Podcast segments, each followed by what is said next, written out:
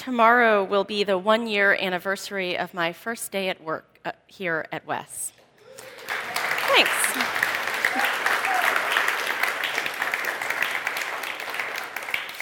When people ask me how it has been, I often say I'm really glad to be going into my second year. And I mean it in all the senses. I am glad to be starting another year with all of you, glad to be serving as your senior leader, glad this is where I landed. And I am glad that it can only be my first year once. It's wonderful to know that as we head into the new year together, I've experienced your traditions at least once. In fact, they've become my traditions too. I know what stone soup tastes like. I've seen the children light their candles at Winter Festival. I can't wait for next year's auction. All of those things were new to me last year, and it's a joy knowing that they will come around again and that this time they will be like old friends, greeting me and helping me to mark the passing of the year. So, with tomorrow as my one year anniversary, today really marks the last new thing for me at Wes. Today is not anything particularly special, of course, just another summer Sunday. But it's the last summer Sunday that I haven't yet experienced here. And perhaps it is in that spirit that I am bringing you a new tradition for us to all try on for size and see how we like it. As I hope many of you know, I love to hear from members of the Wes community with questions, ideas, thoughts. I sometimes invite you through newsletter columns or at the end of a platform to come talk with me about something in particular your vision for social justice at Wes, the history of Wes that you think I need to know. I love, too, our community sharing time on Sunday morning when I get to hear what resonated for you in the morning's platform address. And at least once this year, I've actually asked for your feedback on a platform before I delivered it, hoping that your ideas and your reading lists for me, your references, would enrich my own process in creating the address. Today, I'm taking that idea to either an extreme or its own logical conclusion. Whether it works out or not, you can tell me at the end, with a platform address made entirely of questions. Over the last few weeks, I've received those questions from you, and this morning I'll do my best to answer them, or at least respond with some thoughts of my own. Like all good philosophers and theologians, some of you have posed questions that are, in the end, unanswerable. And like any good clergy, I'll try to answer them anyway. First, though, we have some nice concrete questions to address. One longtime member talked about how much she, I'm, I'm struggling with this, aren't I, Kristen? I'm working on it. There were no questions about the technical aspect of my leadership here, although maybe. One longtime member talked about how much she enjoyed and valued learning about relationships and communication skills when she first joined. And she wondered is there a plan for bringing those skills to new members as they come and join our community? I loved this question because it actually gets at something that I think is really special and particular about ethical culture our focus on the practical the real, the lived aspect of religion. We want to build and deepen our relationships here. And so, part of what we have always offered in this congregation are classes and workshops, tools that help us increase our communication skills, our ability to talk with each other, our ability to listen, our ability, in the end, to be in authentic relationship. Over the years, we've offered different ways to hone those skills. And so this year, Mary Herman, of course, will be creating some specific skill building workshops, as well as small groups like Deepening Circles, where we talk about issues of importance and learn how to listen to each other in a focused way.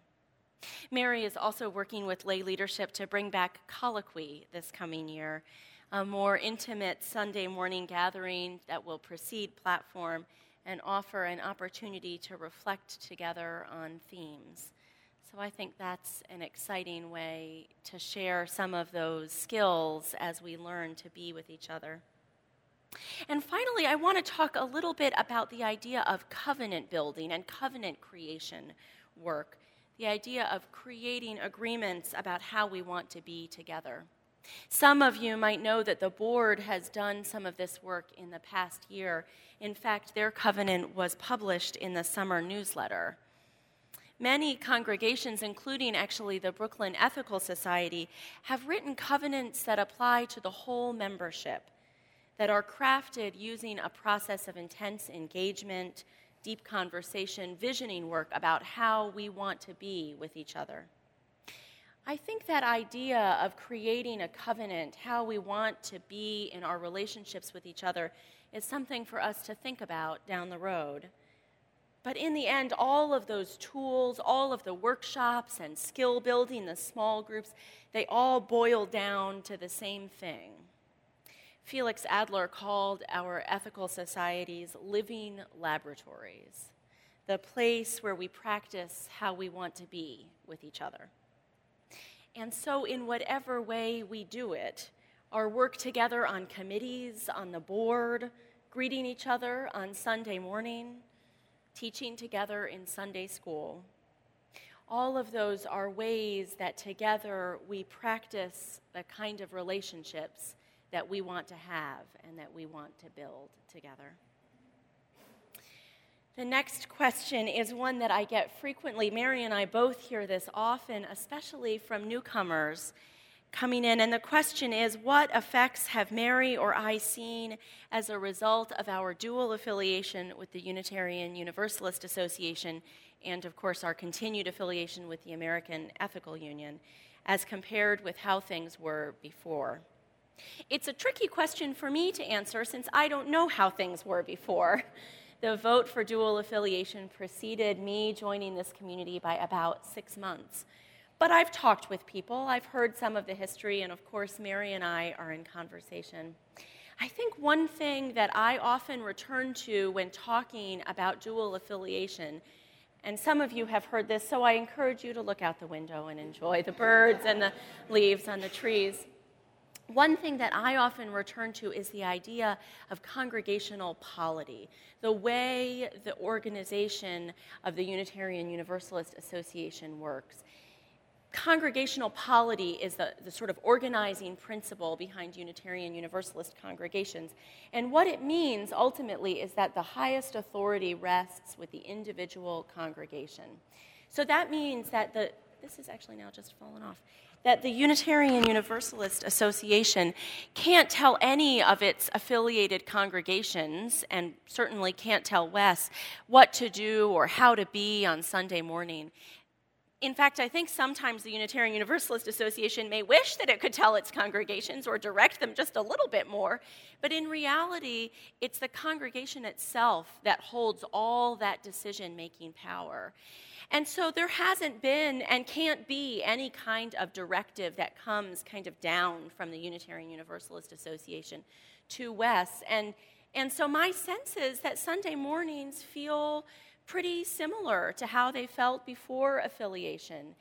In fact, I think one of the things that Mary and I, and I know many who worked on the affiliation question, are especially excited about is the possibility of movement upward, of bringing ethical culture values and principles into the Unitarian Universalist Association, which is sort of the way the association is organized, that congregations bring things upward instead of things coming downward. I think the other thing that's important, certainly we have been excited to build new relationships and new connections within the Unitarian Universalist Association. But the whole process of thinking about affiliation and coming to the decision of dual affiliation has, I think, also deepened and strengthened our relationships within the American Ethical Union. I think that idea of thinking about who we are, who we are connected to, has allowed us to really strengthen our ties with other leaders, with other societies and with the American Ethical Union in general. We were so excited at the American Ethical Union Assembly this year to bring actually, we had 12 people from WES at the assembly, which meant that we were about 10% of the people gathered there that day. And that was exciting, and I think speaks to the deepening and the building of relationships both within the, the new Unitarian Universalist Association relationship and also the historic and continued relationship within the American Ethical Union and the ethical culture movement as a whole. So that's where I see that question. The next two questions are about how we act in the world. And the first one asks whether there isn't acknowledged, she acknowledged first all that Earth Ethics and WES has done to try to encourage both individual members and the whole society to think about our green practices. But she asks, she wonders if there isn't much more we can do to support each other and to change our ways and use less energy at WES and our homes and offices, and asks what I think we could do as a community or as individuals to be kinder to the environment. I have been impressed recently with some of the information that I have read about vegetarianism and the impact that it has on the environment. There's a statistic that I imagine you've heard running around about going vegetarian being even better than buying a Prius. And since buying a Prius is kind of the height of environmental uh, impact, at least in popular culture, it caught my attention.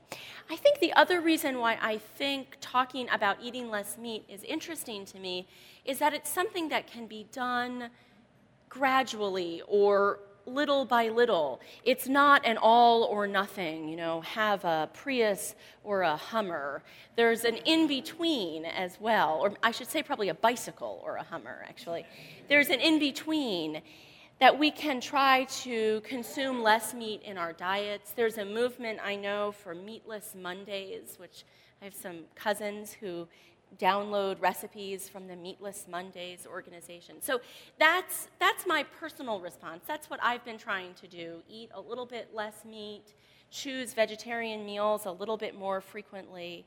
And I wonder if, as individuals, that's not something that we could commit to on a weekly basis. I was talking yesterday with Sean Taft Morales, who grew up here at the Ethical Society and who works with our teen group. And he was talking about the importance of what he called, and it was a new word to me, lifestyle. Oh, sorry. I think my ear has changed shape in the weeks I've been away. What he called lifestyle activism.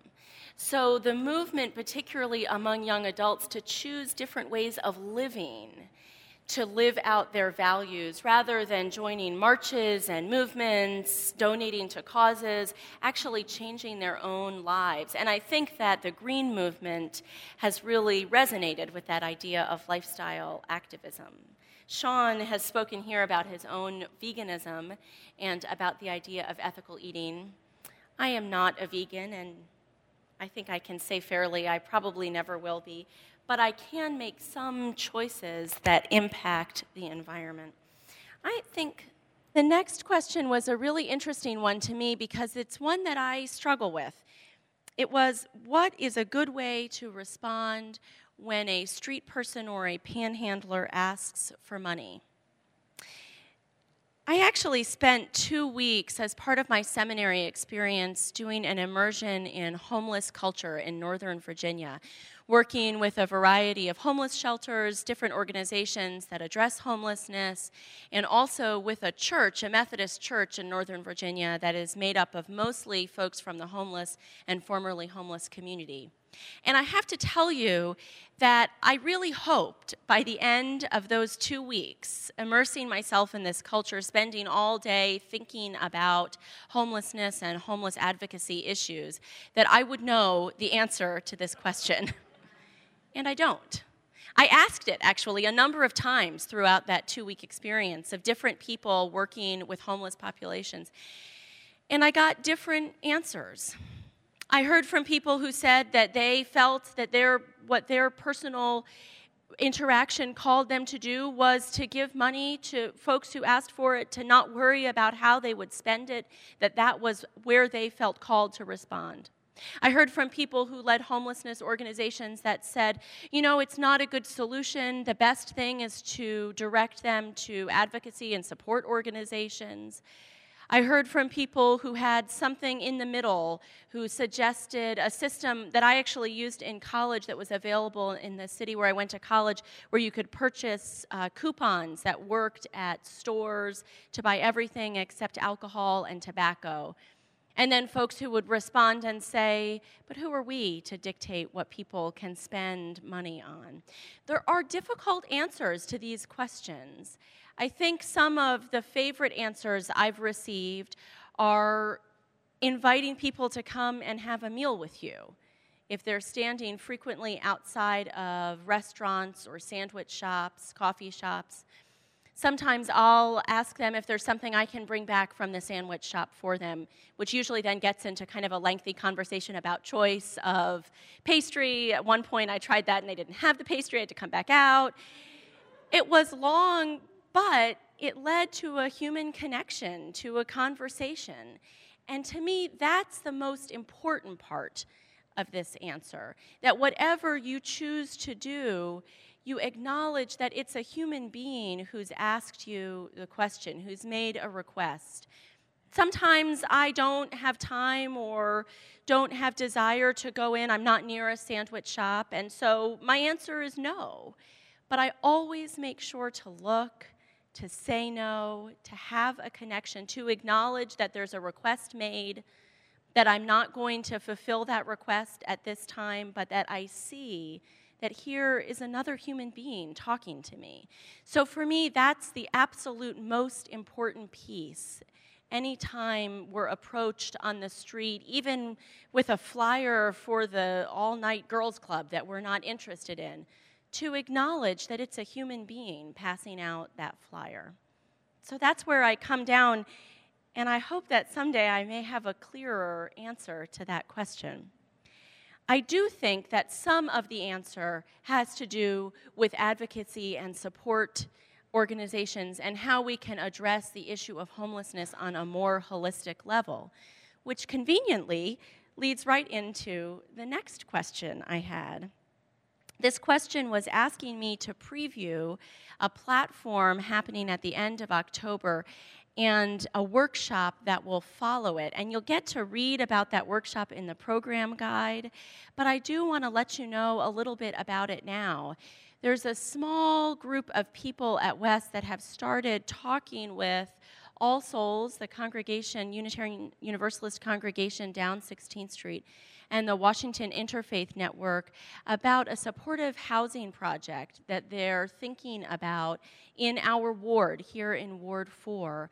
A, project that would create housing for formerly homeless folks and using the Housing First model, which um, is based on the idea that it's unreasonable to ask people living on the street or living in difficult housing situations to get their lives together first before they're granted permanent housing, and that instead we need to get people into permanent housing situations and then build support around them to help them bring their lives back together. So, based on that model, the supportive housing um, scenario is often housing, so units for formerly homeless, and then support organizations maybe on the first floor of the building. So there's some interest and excitement about the possibility of creating that kind of housing here in Ward 4.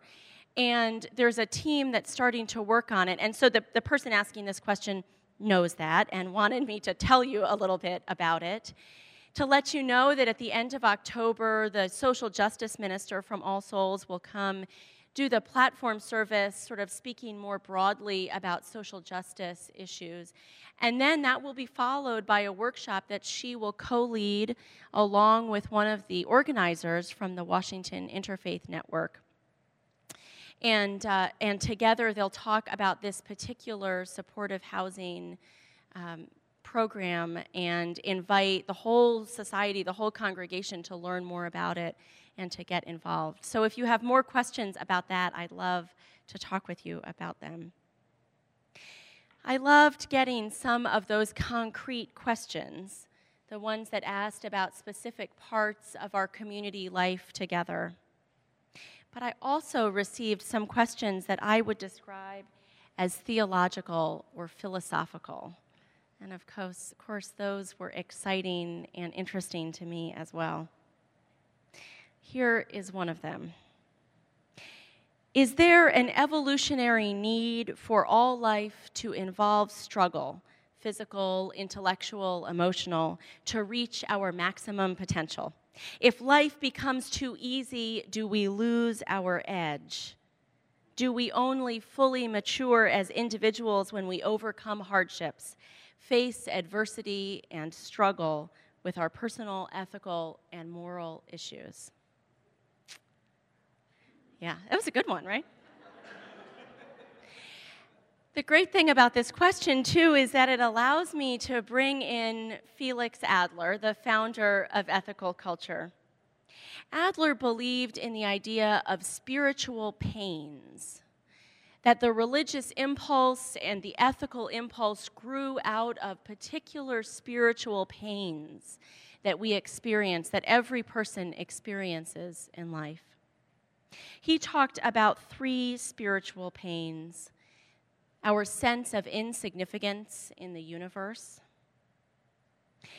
watching the fate of others who suffer and who die as we move along in the path toward justice, and our need to be relieved the pain of having a divided conscience, of knowing how we want to be and behave in the world and being faced also with the reality of how we are and how we behave in the world, and how we reconcile those two parts of our lives together. So, those three spiritual pains were, I think, very personal for Adler, but also spoke to how he believed all people, whether in community or individually, struggled through their lives. And his response was that it was religious community that we needed to help us address those spiritual pains.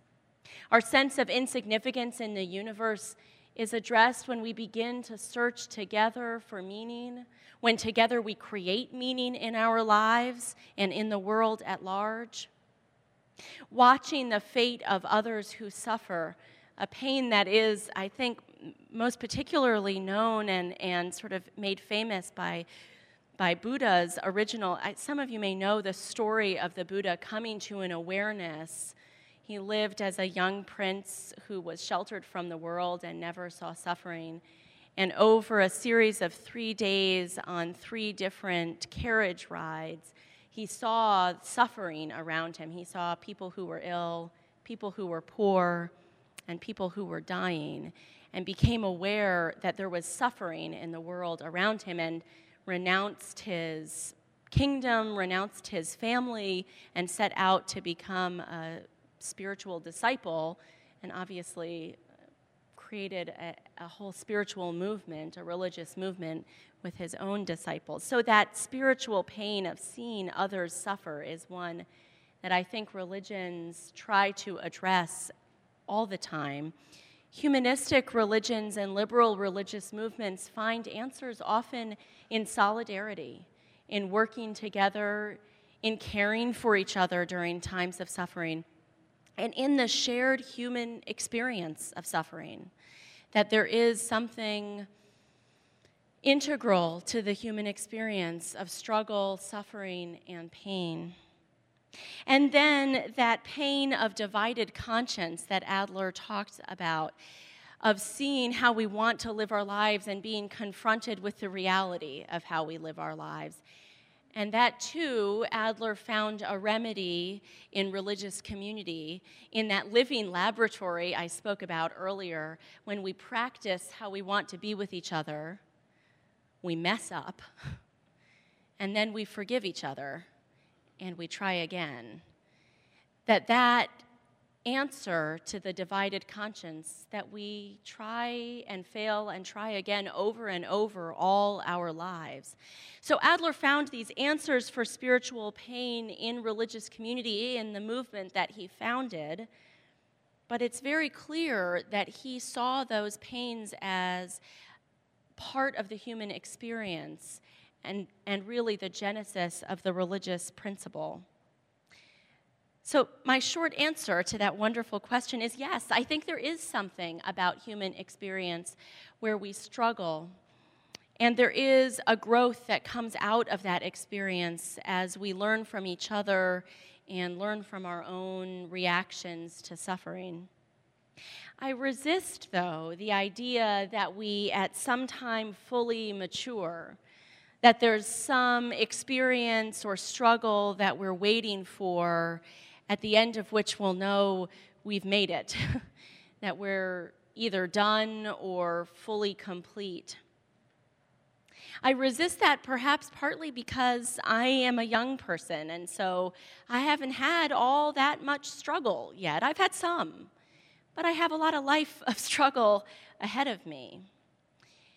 I worried about that early in my seminary training, how I would be able to respond to people who had had different experiences than my own, and I was so lucky to be in a pastoral care class where I was reminded by another student that we all have different experiences from each other. None of us can know the exact pain another person is experiencing. But what we do know is the emotion behind it. We have felt the breadth of human emotion to whatever degree our own life experiences have brought them to us. And so we can have empathy and recognize that same emotion in another, even if it appears in a different way to a different degree, part of a different experience that we haven't had in our own lives. It was a gift to me, and I offer it to you as well. As you care for each other, take care and be in relationship in the way we are called to be in religious community. The next question asks about a perfect world.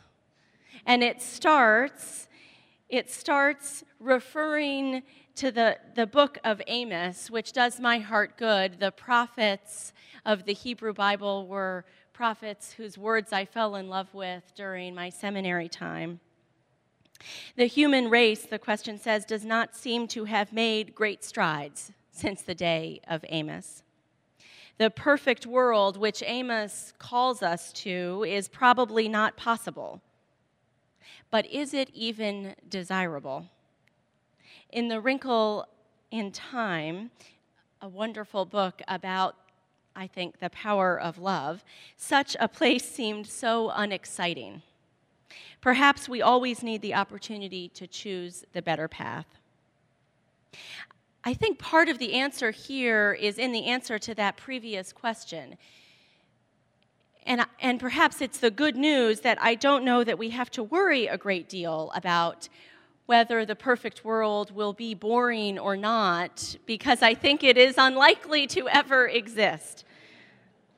I think that's why we talk about it in religious terms, why they were talking about it in the time of Amos, and why we talk about it now in our own language, the beloved community, ethical society. Our own name has that aspiration for a perfect world, for a truly ethical society. And I promise you that we do not always live up to it, and we will not always live up to it. It's an interesting idea that the perfect world, if it were to exist, might be in the end kind of boring because we wouldn't have the struggle and the choices that we face in our lives. I think my idealism, my ability to believe in some kind of utopia tells me that if it were, and, and I will credit my husband and his legal mind, that if something were truly perfect, then of course it wouldn't be boring, because if it were, were boring, it wouldn't be perfect. so maybe that's our answer in the perfect world, I can imagine we would be in the kind of right relationship and deep, authentic relationship that would make that experience fulfilling.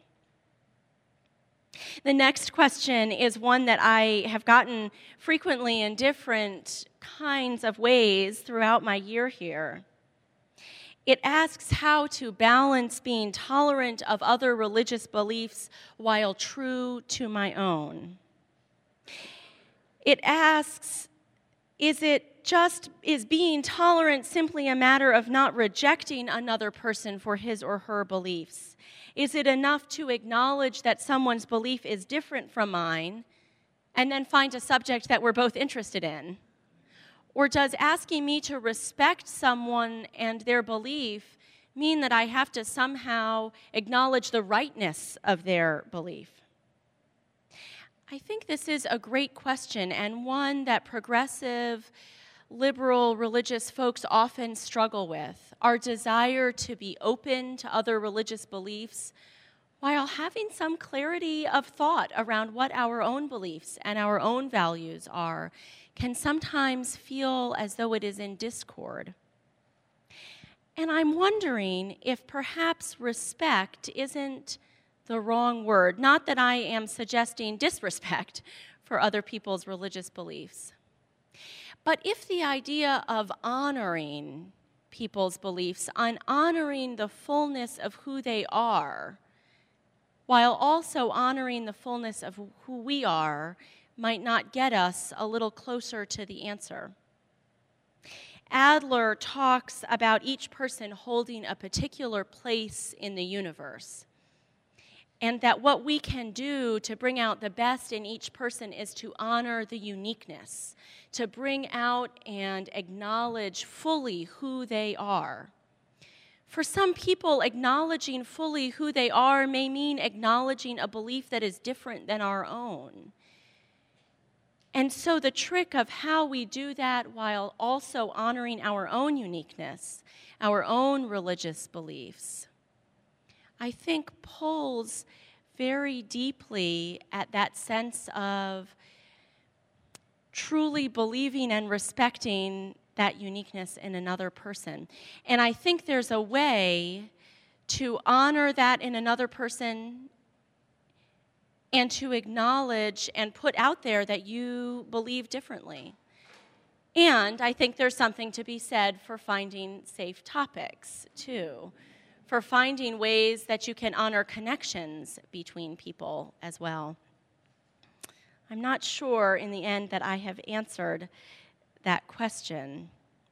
And I think it's one that that asks us for more exploration, and it's one I'll ask all of you to particularly think about, perhaps, and share your answers during community sharing time. Finally, there was a great question about a higher plane of prophetic vision. The writer says, I understand the implications of living ethically as individuals and as a community. But personally and at Wes, it often seems that that means specific projects or specific actions, changing a light bulb maybe, working on supportive housing. Is there a higher plane, one of prophetic vision in ethical culture, that can task a people or a nation to aspire to the highest principles of integrity and justice? I want to assure you first that I didn't plant this question. although it is the kind that a clergy person hopes for. I think that all the actions we take, all the relationships we build, from the littlest conversation in coffee hour to the biggest project you can imagine working for marriage equality across the nation, that every single one is part of our hope to truly honor and see the people in front of us. I've spent this weekend at an anti racism training, and I'll go there this afternoon after platform as well. It's hard work, and it is one of those specific projects, but it's also part of that broader ethical vision. It's part of that same work, hearing stories seeing clearly the people in front of us, building relationships. My vision for Wes, my vision for the liberal religious movement is that we are a force for breaking down barriers. breaking down barriers that prevent us from seeing the full humanity of every other person, and for helping other people to see that humanity too. We talked a little bit about Adler's belief in the unique place of each person in the universe, the space that each one of us takes up that nobody else can inhabit, helping to bring out the best in that person. And that too is about seeing and recognizing another's humanity in a deep way, feeling our connection. You know, we talk about being a humanistic religious community, and humanism is, of course, a specific movement and can mean many different movements, different ideas. For me, the most important part of humanism is that human part. It's the part that tells us that our hope in the world lies with each other. And so, our prophetic vision in the end, I think, is nothing more and nothing less than seeing that humanness, helping other people to see the humanness in us. Creating a world where the barriers that we put up to divide us from each other are broken down.